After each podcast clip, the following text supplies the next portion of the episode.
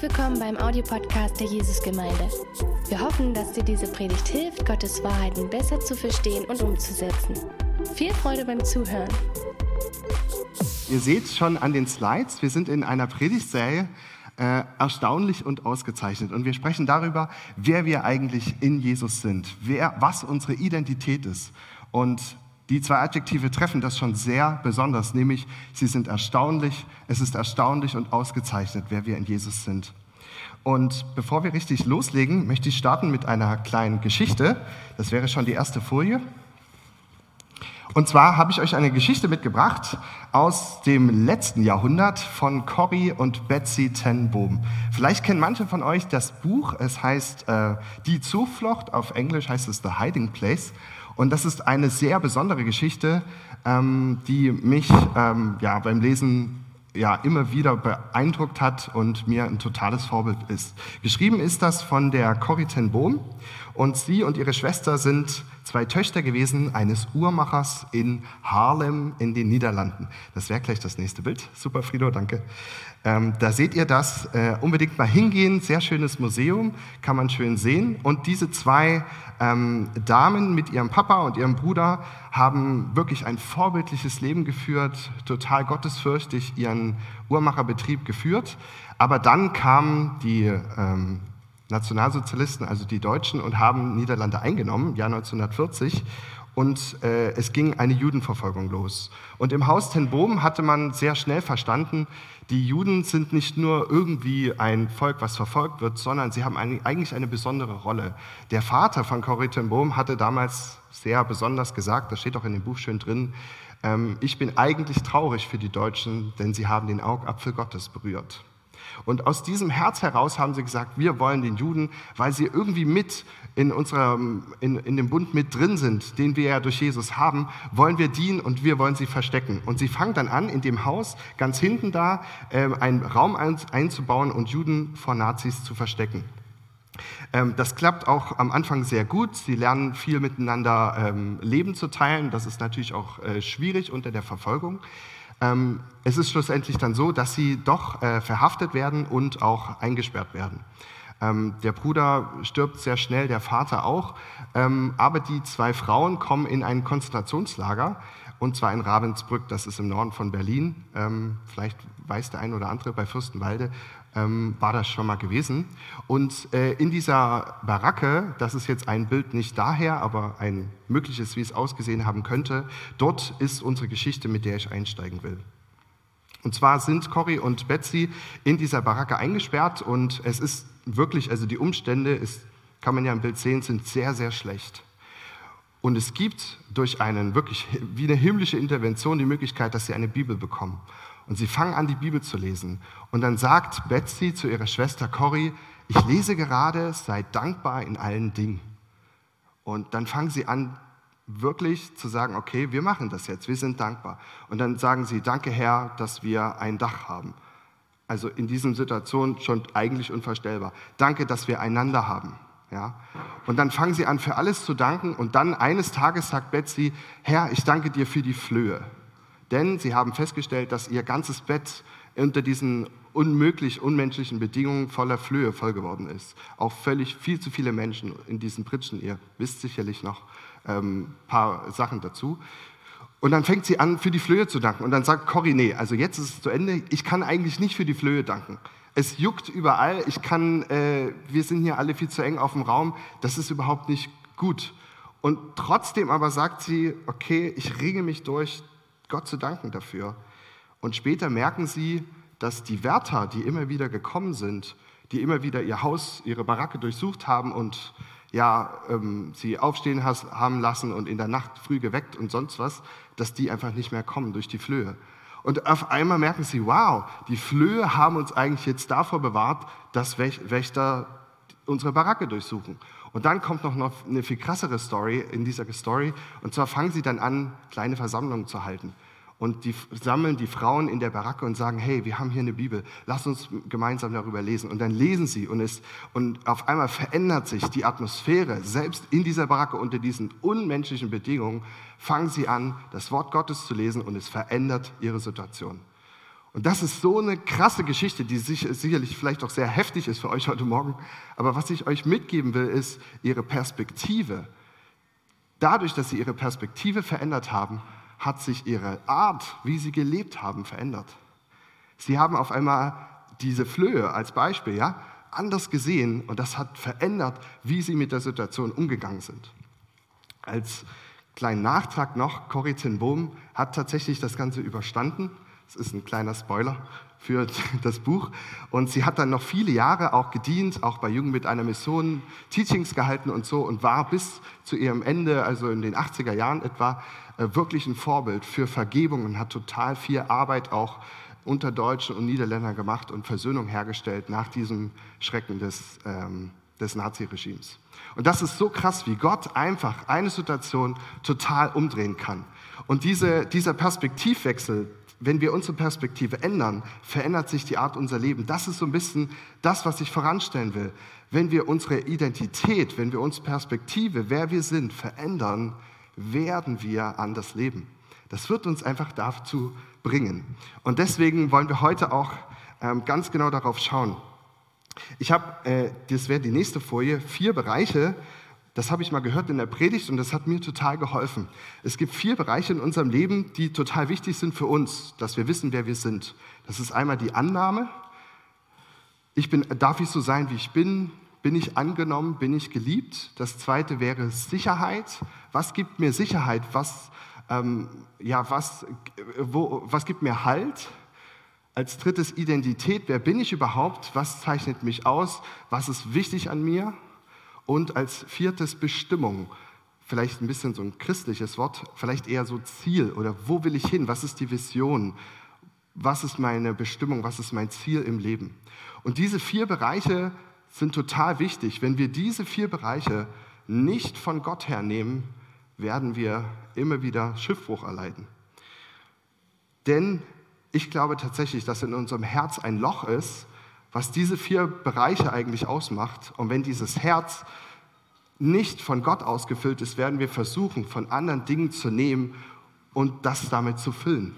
Also Annahme als Beispiel hatten wir letzte Woche oder in den letzten Wochen schon immer mal. Ich kannte das auch aus dem Sportunterricht, war tatsächlich hier in dieser Halle. Ich war hier auf der Schule gewesen und da hatten wir hier auch im Sportunterricht, kannte ich das auch, wie René das erzählt hat als Beispiel in Waynes Predigt, dass man so gewählt wurde im Sportunterricht und da war man der Letzte und dann hat man am Ende so gedacht, ich bin irgendwie, nicht so cool, ich bin halt nicht der beste Fußballer oder ich werde halt ich werde ins Tor gestellt und dann kommt der Ball. Trotzdem, ihr habt es schon gehört, da kommt der Ball trotzdem an mir vorbei, weil ich mich eigentlich hinter Pfosten verstecke. Genau, also das waren so ein bisschen meine Erlebnisse. Und wichtig ist aber, dass wir immer wieder auch, bei dir ist es vielleicht ein anderer Punkt, unsere Annahme, unsere Identität, unsere Bestimmung, unsere Sicherheit aus Gott nehmen. Und deswegen wollen wir heute Morgen auch genau anschauen, was sagt das Wort Gottes darüber, damit wir unseren Tank mit seiner Wahrheit füllen. Und ich glaube auch, dass wenn wir in diesen Bereichen seine Wahrheit bestimmen lassen, dann wird es uns transformieren und es wird uns verändern in sein Bild. Genau. Und deswegen haben wir den ersten Punkt schon. Der erste Punkt ist, ich bin eine auserwählte Tochter bzw. ein auserwählter Sohn.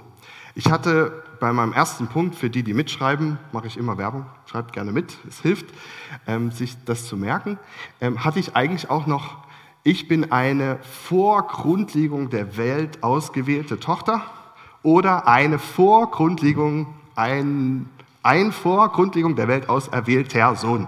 Leider passt das jetzt nicht auf die Folie, aber wir werden genau jetzt anschauen, worin das steht. Und zwar ist das im Epheserbrief, Epheser 1, Vers 3-6. Für alle, die eine Bibel mithaben, schlagt sie gerne auf. Und für alle, die keine Bibel mithaben, klickt gerne zu Epheser 1. Das ist immer ganz gut. Ich habe jetzt hier die Schlachter mitgebracht. Ist vielleicht ein bisschen kompliziert als Übersetzung, aber sie trifft sehr genau, was eigentlich im Urtext gemeint ist. Gepriesen sei der Gott und Vater unseres Herrn Jesus Christus, der uns gesegnet hat mit jedem geistlichen Segen in den himmlischen Regionen in Christus. Und jetzt kommt wie er uns in ihm auserwählt hat vor Grundlegung der Welt, damit wir heilig und tadellos vor ihm seien in Liebe. Er hat uns vorherbestimmt zur Sohnschaft für sich selbst durch Jesus Christus, nach dem Wohlgefallen seines Willens, zum Lob der Herrlichkeit seiner Gnade, mit der er uns begnadigt hat in dem Geliebten. Ein wunderbares, beeindruckendes Gedicht, was kurz nach der Begrüßung im Epheserbrief am Anfang steht. Wir sind ja in Vers 3. Und das geht auch noch länger, wir könnten das noch länger lesen. Ich empfehle euch eigentlich, jeden Morgen das zu lesen, weil so viel Wahrheit hier drin steckt. Und wir wollen jetzt genau reinschauen, was sind die ganzen Nuggets, die wir hier drin finden. Und der Vers 5, können wir genau reinschauen, da steht, er hat uns vorherbestimmt zur Sohnschaft für sich selbst durch Jesus Christus. Ich habe auch ein paar andere Bibelübersetzungen gelesen und die haben auch eingesetzt, er hat uns zu Söhnen und Töchtern gemacht. Und dann habe ich überlegt, okay, Sohnschaft, okay, was steht denn da eigentlich für ein Wort? Da habe ich so ein bisschen gekramt und gesucht und habe dann herausgefunden, dass da das Wort steht, huiothesia. Und huiothesia ist zusammengesetzt aus zwei Wörtern, nämlich huyos, das ist einfach das Wort für Sohn, das steht auch für Jesus als Sohn, immer wieder, wenn irgendwo Sohn steht, steht huyos. Und das andere, der andere Teil, thesia, kommt von einem Verb und das heißt, titemi ist auch nicht weiter wichtig, das heißt, jemanden einzusetzen. Und wenn wir das jetzt zusammensetzen, heißt das, huiothesia heißt, jemanden zu einem Sohn einsetzen. Das heißt eigentlich Sohnschaft. Und wir können natürlich jetzt aus unserer heutigen Sicht genauso auch einsetzen, als Tochter eingesetzt. Das ist quasi da drin. Denn huiothesia heißt als Bild genommen auch einfach Adoption. Jemand wird bewusst als Tochter, als Sohn eingesetzt. Und das Schöne ist, hier steht nicht nur huiothesia, du bist eingesetzt als Sohn, sondern hier steht noch davor, du bist vorherbestimmt. Vorherbestimmt zur Sohnschaft. Du bist also nicht nur ein von Gott adoptierter Sohn oder von Gott adoptierte Tochter, sondern, und das habe ich versucht am Anfang schon zu sagen, Gott hat das sich vor langer, langer Zeit schon so entschieden. Und das steckt bei vorherbestimmt drin. Vorherbestimmt habe ich auch ein bisschen gekramt und gesucht und habe herausgefunden, dass das Wort steht proorizo oder prohorizo. Und wenn wir jetzt das auseinandernehmen, sehen wir horizo. Horizo, das klingt nach Horizont. Und was ist der Horizont? Der Horizont ist wie eine Grenze, wie eine Markierung, wie eine Festlegung. Können wir uns merken? Und pro ist immer die Vorsilbe für davor, vorher, vor allem. Und wenn wir das zusammensetzen, heißt das, er hat vorher festgelegt, er hat vorher markiert, er hat vorher entschieden, du bist sein Sohn, du bist seine Tochter. Und das ist so krass, das steckt einfach nur in zwei Wörtern drin. Ich war wirklich baff, ich habe so gedacht, doch mit dem Horizont, das kann man sich auch noch merken. Das ist toll. Also ich war ganz begeistert. Und dann habe ich gedacht, okay, eigentlich reicht das schon, könnte man schon eine Stunde drüber predigen. Und dann habe ich nochmal weitergelesen und dann steht auch noch davor ein anderer Vers, nämlich Vers 4. Er hat uns in ihm auserwählt vor Grundlegung der Welt. Das wäre wie so, Paulus hat jetzt ein Ausrufezeichen gemacht und hat gesagt, nee, ich brauche vorher nochmal zwei Ausrufezeichen ein. Vor Grundlegung der Welt. Was steht da im Original? Was steht da drin? Auserwählt, das Wort für auserwählt ist dasselbe Wort, was im Neuen Testament im Johannesbrief steht und Jesus wählte seine Jünger aus. Das ist voll stark. Eklegomai. Wir kennen davon auch ekklesia. Kennt ihr vielleicht? Das ist so das ähnliche Wort. Ekklesia sind die Herausgerufen. Ein Wort für die Gemeinde im Neuen Testament. Wir sind die Herausgerufenen, von Jesus Erwählten und jetzt noch vor Grundlegung der Welt. Was steht da? Grundlegung ist sowas wie die Erschaffung. Ja, Gott hat quasi die Welt geschaffen. Und Welt steht Kosmos im Urtext drin. Kosmos kennen wir als Begriff auch, also alles, was das Universum ist. Also Jesus, Gott selbst, hat vor Grundlegung des Kosmos dich zu seinem Sohn, zu seiner Tochter gewählt, auserwählt, herausgerufen.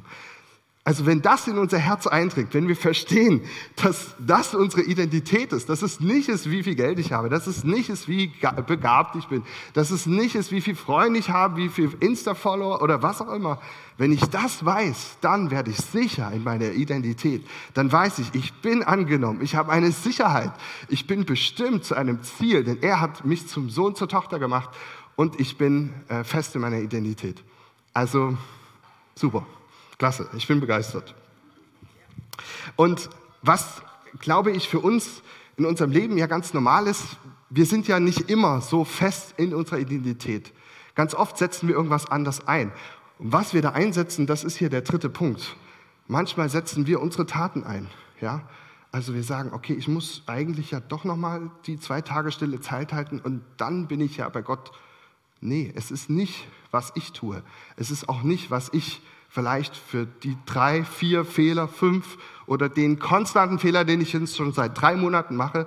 Es ist nicht meine Verfehlung und nicht meine Tat, die mich zum Sohn oder Tochter macht oder disqualifiziert, sondern er hat vor Grundlegung der Welt dich auserwählt, sein Sohn, seine Tochter zu sein.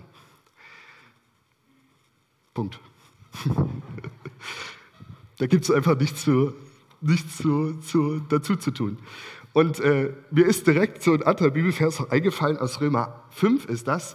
Gott aber erweist seine Liebe zu uns darin, dass Christus für uns gestorben ist, als wir noch Sünder waren. Als wir Jesus angespuckt haben, als wir mit unserem Handeln, mit unserem Sein völlig diametral zu dem waren, was Gott eigentlich wollte.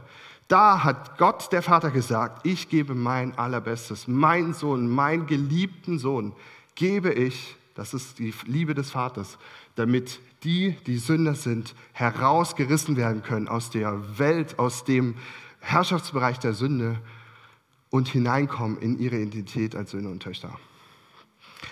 Ja. Jetzt könnte man sagen, okay, vorherbestimmt gibt es natürlich auch viele theologische Debatten. Ich bin da überhaupt nicht der Experte, sage ich jetzt schon.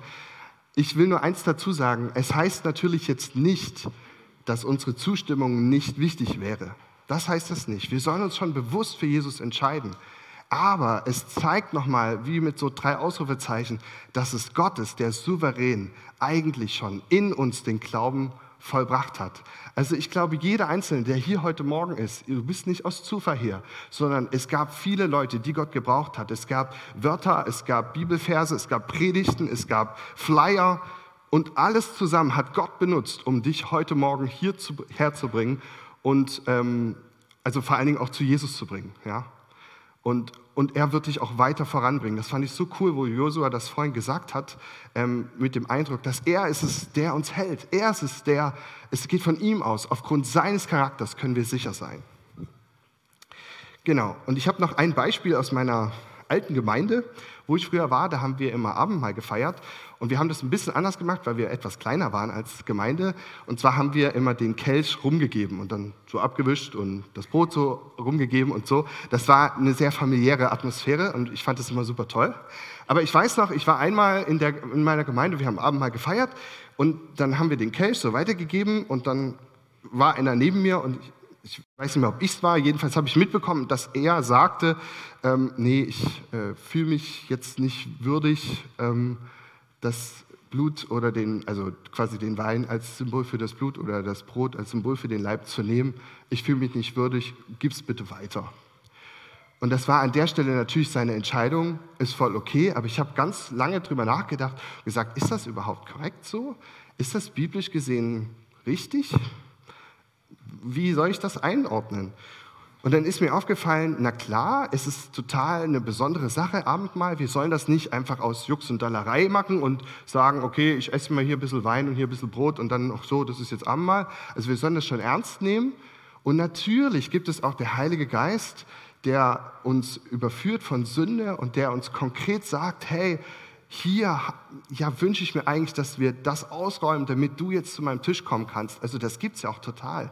Steht ja auch in der Bibel drin, im Korinther, wo Gott sagt, ja, prüft euer Herz, damit es wirklich von Herzen macht und nichts zwischen euch und eurem Bruder ist und so weiter. Das habe ich alles verstanden. Aber als dieser Typ da damals beim Abendmahl neben mir war und ich das so gehört habe, habe ich gedacht, irgendwie hört sich das eher nach was anderem an. das hörte sich so nach Verdammnis an. So nach, ich bin nicht würdig und ich muss erst würdig werden. Und das ist so eine Sache, das kennt ihr sicherlich auch, ich kenne das genauso, das sind so Verdammnisgefühle, das sind so Gefühle von, ich muss eigentlich erst moralisch rein sein, ich muss eigentlich erst perfekt sein, um zu Jesus und zu seinem Tisch zu kommen. Und ich glaube, das Gegenteil ist eigentlich der Fall, weil Jesus sein Blut gegeben hat, weil Jesus, ja, Gott aber gab seine Liebe zu uns, ja, Gott aber gab seine Liebe, weil Jesus gestorben ist, deswegen können wir zum Blut kommen, deswegen können wir zu seinem Tisch kommen. Und das ist das, was uns qualifiziert.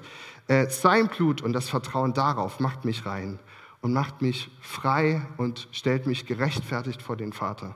Wenn wir anfangen, uns als Maßstab zu nehmen, werden wir, glaube ich, nicht das treffen, was in der Bibel gemeint ist. Und in meinem persönlichen Erleben, ihr kennt es sicher auch, gibt es ja solche und solche Tage. Es gibt Tage, da fühlt man sich überhaupt nicht so und das Gefühl ist im Keller und man denkt, irgendwie Gott ist ganz weit weg. Und genau an der Stelle denke ich immer wieder, ist es wichtig, dass wir wissen, gerade wenn ich merke, ich habe Gott überhaupt nicht verdient, am wenigsten verdient, genau dann ist es am besten, zu ihm hinzurennen. Genau dann ist es am besten, ihm hinzurennen. Da steht auch im Hebräerbrief, da steht drin, wir kommen zu einem Thron der Gnade. Ja? Und das ist das, was uns befreit. Das ist das, was uns, so ist einfach Jesus. Er will nicht, dass wir in unserem Problem oder in unseren Verfehlungen versinken, sondern genau dann will er da sein und will uns quasi zu sich selbst hinlieben und uns heilen und freimachen. Und das ist, glaube ich, wirklich so ein gutes Evangelium. Genau. Als zweites, neben dem vorherbestimmt und auserwählt, also als drittes, steht da auch noch der Vers 4. Und zwar, vielleicht können wir da nochmal auf die Übersicht gehen, genau, oder da, Epheser 1, Vers 4, wie er uns in ihm auserwählt hat vor Grundlegung der Welt, damit, oder auch das kann man übersetzen, wir heilig und tadellos vor ihm seien in Liebe. Und das klingt jetzt schon wieder ganz schnell nach Werken. Ich muss moralisch perfekt sein, also damit ich heilig und tadellos bin. Hier geht es nicht darum, dass wir heilig oder tadellos werden, sondern da ist so was Kleines eingebaut, vor ihm. Und dieses vor ihm steht dafür, dass Gott uns vor ihm, wenn wir einmal vor ihm stehen, dass er uns als heilig und tadellos anschauen wird. Und das ist auch total cool. Er spricht jetzt schon nicht nur von unserer Identität, dass wir Söhne sind, zur Sohnschaft berufen sind, sondern er sagt auch, ich sehe dich als heilig und tadellos an. Nicht aus deinem eigenen Verdienst, sondern weil Jesus für dich gestorben ist und weil Jesus dich frei macht. Das Wort tadellos fand ich übrigens auch ganz cool. Da habe ich noch ein kleines Bildchen mitgebracht. Und zwar... kennt ihr ja vielleicht so Waschmittelwerbung und ich finde es immer ganz lustig, wenn man so Waschmittelwerbung anguckt, das ist immer alles ganz weiß und die Menschen haben so weiße Zähne und die Sachen sind alle so weiß und dann scheint natürlich auch von hinten genau die Sonne rein und alles ist super weiß und tadellos und es gibt keinen Schmutz und irgendwas. Kann Fleckenentfernerreinigung sein, also Werbung oder Waschmittelwerbung, was auch immer. Und dieses Bild ist tatsächlich ein gutes Bild dafür, wie Gott uns anschaut. Ohne Schmutz, ohne Runzeln, gibt es in alten Übersetzungen, ja, ohne Flecken, ja, tadellos. Und das ist das Wort, was hier steht. Er schaut uns als heilig und tadellos an, nicht aufgrund dessen, was wir getan hätten, sondern weil Jesus es getan hat. Und das ist wirklich eine tolle Botschaft. Es gibt auch noch dieses quasi Fleckenentfernung ist ganz weiß, gibt es auch noch im Römerbrief, und zwar Römer 5, Vers 27. Und da geht es darum, am Anfang, ja, Männer, liebt eure Frauen. Und dann, wie Christus die Gemeinde geliebt und sich selbst für sie hingegeben hat, um sie zu heiligen, sie reinigen durch das Wasserbad im Wort, damit er die Gemeinde sich selbst verherrlicht darstellt, die nicht Flecken oder Runzeln oder etwas dergleichen hat, sondern dass sie heilig und tadellos ist. Und da haben wir genau wieder dasselbe Wort, ja, heilig und tadellos. Das ist das Ziel Das sind wir durch Jesus und das wird immer mehr, unsere Identität wird immer mehr, dadurch, dass er uns verändert, wird natürlich das immer mehr so, aber es ist nicht unser Ausgangspunkt. Unser Ausgangspunkt ist, er hat uns vorherbestimmt zur Sohnschaft und das Ziel wird sein, dass wir bei ihm heilig und tadellos sind. Und das ist einfach klasse. Genau, das ist der erste Punkt. Ich fasse nochmal zusammen. Du bist ein vor Grundlegung der Welt auserwählter Sohn oder eine vor Grundlegung der Welt auserwählte Tochter. Check. Und das Coole ist, diese Wahrheit kann uns auch niemand nehmen. Egal, was die Welt dir sagt, egal, was dein Arbeitskollege vielleicht, weil er so cholerisch ist, jeden Tag über dir ausruft. Oder egal, was Lehrer über dich jemals ausgesagt haben. Ich weiß selber, dass man als Lehrer manchmal so unter Strom steht, weil das eben mein Beruf ist, dass man manchmal Dinge sagt, wo man sich wirklich hinterher entschuldigen muss. Das ist auch ganz normal, weil wir Menschen sind. Aber es ist einfach, das ist das, was die Wahrheit ist. Was Jesus sagt über uns, das ist die Wahrheit und das kann auch keiner ändern. Punkt 2. Ich habe das Mindset einer Tochter bzw. das Mindset eines Sohnes empfangen. Könnte man sich jetzt fragen, okay, warum Mindset? Ich habe versucht, das mal zu übertragen. Die Bibel spricht ja ganz oft von einem Geist der Knechtschaft oder von einem Geist der Sohnschaft. Und ich glaube, ein Begriff, was das so sein könnte, wie das gemeint ist, ist, dass wir in einer anderen Art von Denken, in einem Mindset leben, das was uns prägt. Ja? Ist es logisch. Wenn wir wissen, dass wir der Auserwählte, die auserwählte Tochter, der auserwählte Sohn sind, dann prägt das auch unser Denken. Und das ist Römer 8, Vers 14. Denn alle, die durch den Geist Gottes geleitet werden, die sind Söhne Gottes.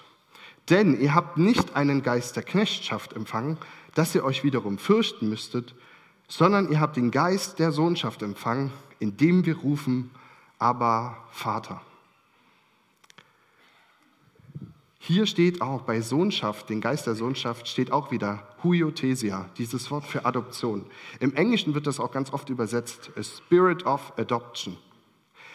Und das ist, wenn wir das einmal in unserem Herzen zum Klingen bringen oder es in uns Raum gewinnt und wir wissen, dass wir wissen, wir sind von Gott angenommen, er hat uns als Sohn und Tochter angenommen und adoptiert, dann haben wir eben nicht mehr die Basis, unser Motiv in unserem Leben, dass wir uns fürchten müssen. Hier steht bei Fürchten, steckt wirklich das Wort für Phobie drin, also phobos, das Wort für Angst, für diese Angst, die eben nicht nur, weil da jetzt die Bergkante ist, ja, gehe ich vielleicht nicht weiter. Es gibt ja auch gute Angst, ja, sondern wirklich die Angst, die uns total innerlich so gefrieren lässt, dass wir einfach denken, ich kann gar nicht mehr frei handeln. Das soll uns nicht bestimmen, sondern hier steht, wenn uns der Geist Gottes leitet, dann wirkt er in uns, dass wir rufen, aber Vater, und wir wissen, wir haben Zugang zu einem Vater und wir sind Kinder und Söhne und Töchter.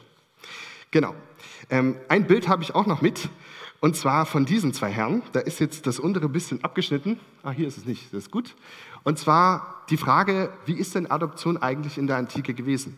Wäre ja wichtig zu verstehen, damit man versteht, was hier gemeint ist. Und in der Antike ist es tatsächlich so, dass Adoption ganz häufig im Erwachsenenalter passiert ist.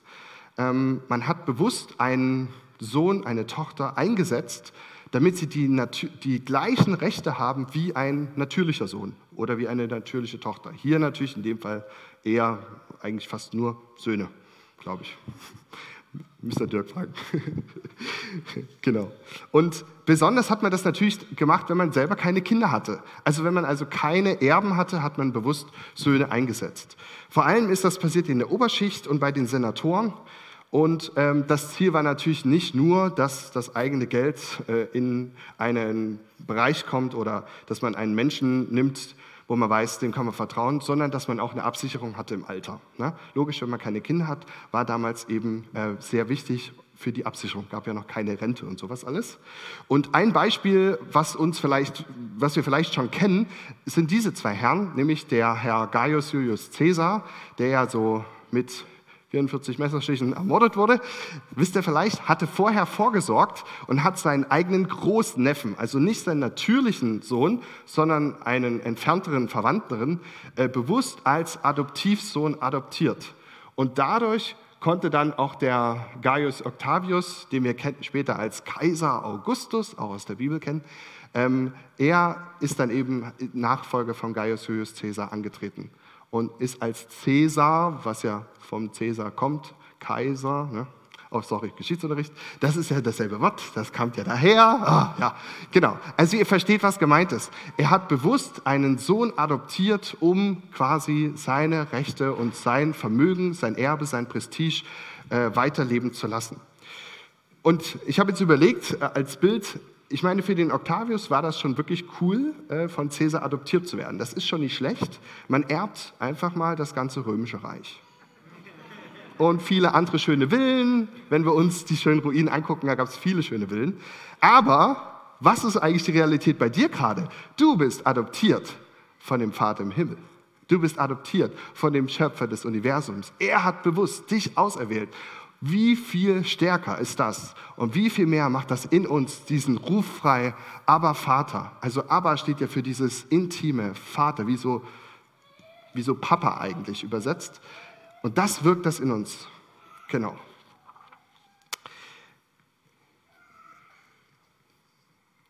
Genau, wenn wir diese Offenbarung haben, also genau, in Römer 8 steht das auch drin, nämlich, also Römer Kapitel 8, Römerbrief unbedingt mal lesen, geht es ja ganz viel darum, da erklärt Paulus das Evangelium einmal wirklich richtig komplett und ganz genau für die Römer in vielen Kapiteln. Und da geht es ja auch dann ab Kapitel 8 darum, wie können wir eigentlich diese Unmöglichkeit, dass wir das Gesetz erfüllen, und das können wir dadurch, dass wir den Heiligen Geist haben. Weil der Heilige Geist in uns das Gesetz Gottes umsetzt. Und da steht das ja, da ist ja der Vers auch her, umso mehr wir also eine Offenbarung darüber haben, wer wirklich der Vater ist, wie der Vater über uns denkt, umso mehr, glaube ich, werden wir auch eine Offenbarung darüber haben, wer wir eigentlich sind. Weil das ist das, was uns bestätigt.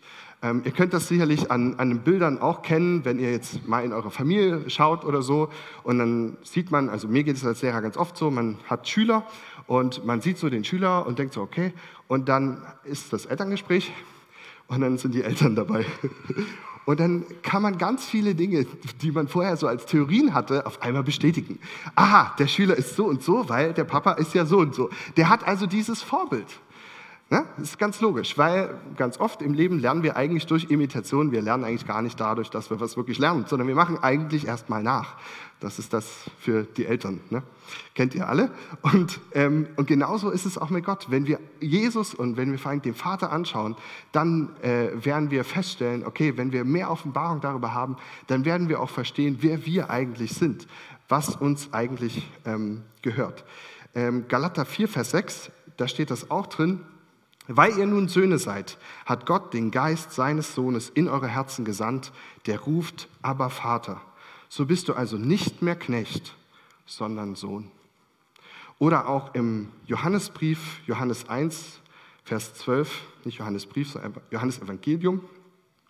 Allen aber, die ihn, also Jesus, aufnahmen, denen gab er das Anrecht, Kinder Gottes zu werden, denen, die an seinen Namen glauben.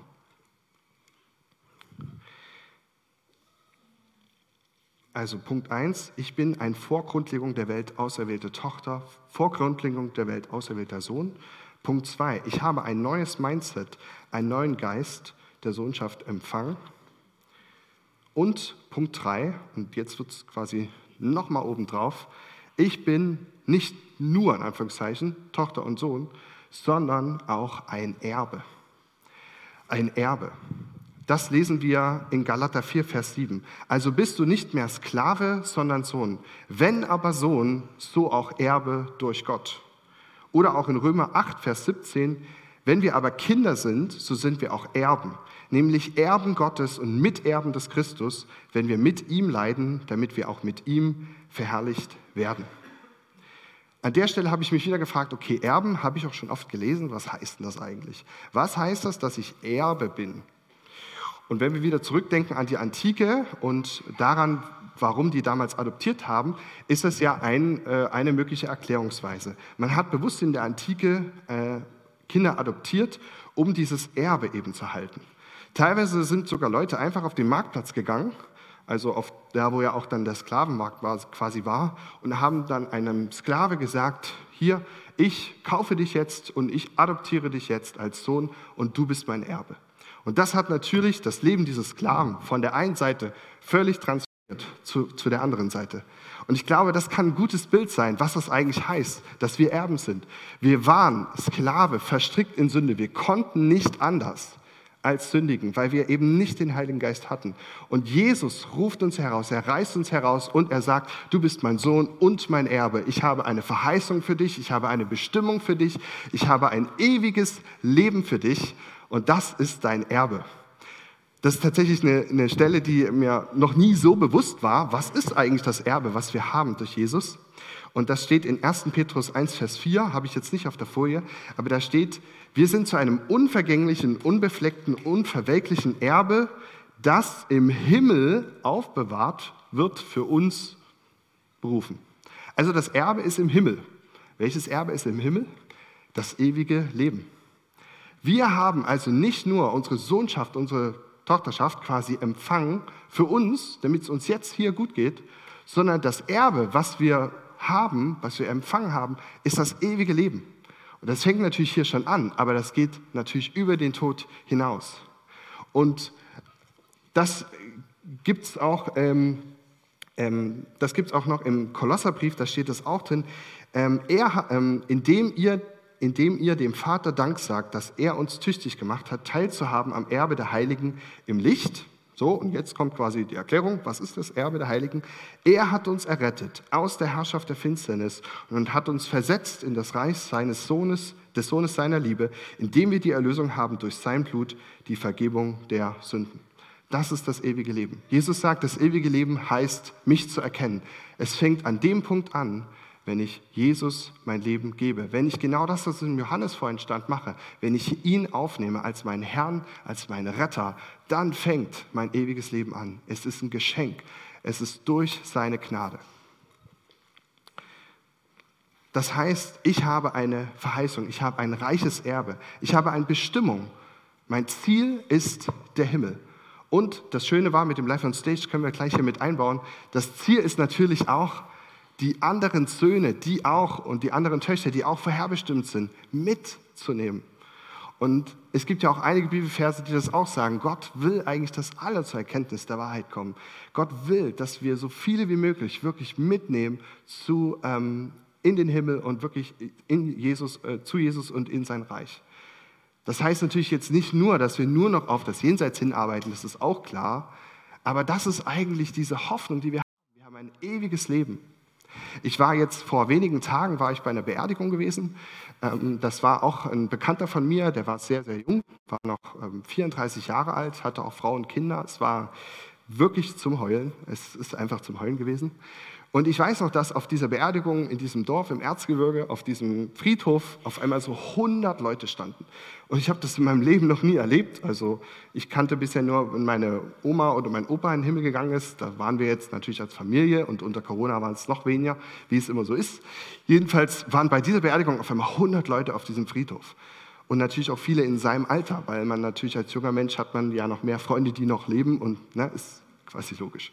Und es war sehr beeindruckend, es waren viele Freunde da, wir haben viel geweint. Und hinterher kam einer zu mir, den ich auch noch aus Dresden hier kenne, der jetzt weggezogen war und der hat gesagt, ich war noch nie auf einer christlichen Beerdigung. Ich habe das noch nie erlebt, weil er aus einer Familie kam, also er war selber Christ, aber weil er aus einer Familie kam, die halt nicht an Gott glauben. Und er hat gesagt, ich habe noch nie so eine Beerdigung erlebt. Da war so ein Frieden da, da war so ein Trost da, da war so eine Hoffnung. Natürlich ist es total also es ist total blöd, hoch 12, ja, dass der mit 34 Jahren an einem Krebs gestorben ist. So unfair. Kinder, ja, 1, 2 Jahre alt, verstehen wir nicht. Aber, und das hat seine eigene Frau an seinem eigenen Grab gesagt, aber ich weiß, dass er im Himmel ist und dass es ihm jetzt besser geht und ich werde ihn wiedersehen. Und das ist so eine krasse Hoffnung. Das ist so eine andere Hoffnung und so eine andere Beerdigung deswegen gewesen. Natürlich haben wir dann auch Trauerkaffee gehabt und haben das wunderbar verarbeitet und haben Bilder gesehen und einfach darüber geredet, was wir alles an ihm geschätzt haben. Und das war total für unser Herz total wichtig. Aber wir wissen, wir werden ihn wiedersehen. Weil wir werden ihn sehen und er hat seinen Lauf vollendet. Und das hat mich auch angespornt zu sagen, okay, überlege, was ist eigentlich wichtig in deinem Leben? Was ist eigentlich so Priorität? Ist klar, dazu führt das immer. Und das hat mich total beeindruckt. Ja? Also wir haben ein Erbe, ein ewiges Leben. Genau. Um zum Abschluss zu kommen, es geht im Christsein eben nicht nur darum, dass wir beten, wenn es uns schlecht geht. Es geht nicht, also das darf total Platz haben. Es geht eben nicht nur darum, dass wir beten, dass wir Segen empfangen, aber auch das hat natürlich Platz, sondern ich glaube, dass Gott in seinem Plan wirklich vorhatte, dass er uns herausruft aus unserem Alltag, herausruft aus unserem normalen Sein und hin und her und dass er uns verändert, dass wir wirklich dieses Mindset bekommen, ein Sohn, eine Tochter zu sein. Und das wird uns dazu bringen, dass wir verändert leben. Ich habe am Anfang diese Story gebracht von Corrie ten Boom und Betsy ten Boom. Und die haben das so gut verkörpert. Sie haben selbst im Konzentrationslager unter den widrigsten Umständen ihre Mitmenschen in ihrer Baracke geliebt. Und die Corrie ten Boom hat selbst danach noch wirklich gesagt, ich vergebe den Tätern, die mir das angetan haben. Und sie hatte die Begegnung mit einem Täter, also einer Wärterin. Und das müsst ihr unbedingt mal nachlesen. Es ist so beeindruckend, kann man auch nur heulen. Aber es ist so stark, weil der Geist Gottes das ermöglicht, dass er Vergebung ermöglicht und dass er Veränderung ermöglicht. Und weil Corrie eben gesagt hat, hey, ich stelle mich auf die Wahrheit, ich stelle mich auf das, was Gott über mich sagt, das hat sie verändert. Und das hat Segen gebracht. Genau, zum Abschluss möchte ich euch gerne fragen, vielleicht könnt ihr auch die Augen schließen oder so ein bisschen einfach für euch einen Moment nehmen. Was ist jetzt das heute Morgen, was der Heilige Geist zu mir sagt? Was sagt der Heilige Geist heute Morgen zu mir? Welcher Aspekt, welcher Bibelvers klingt eigentlich noch in mir nach? Brauche ich mehr dieses Mindset, dass ich weiß, ich bin angenommen? Oder ist es meine Sicherheit? Dass ich meine Sicherheit wirklich darauf setzen muss, dass er in mir ist und dass ich in ihm sicher bin. Vielleicht geht es auch um deine Bestimmung. Du fragst dich gerade, okay, mein Job ist gerade irgendwie so oder wo will ich eigentlich hin? Ich sehe gerade keinen Schritt nach vorne. Lass immer wieder an der Stelle seine Wahrheit einsinken in dein Herz. Du bist ein von Grundlegung der Welt auserwählter Sohn, auserwählte Tochter. Und das ist das, was dich definiert.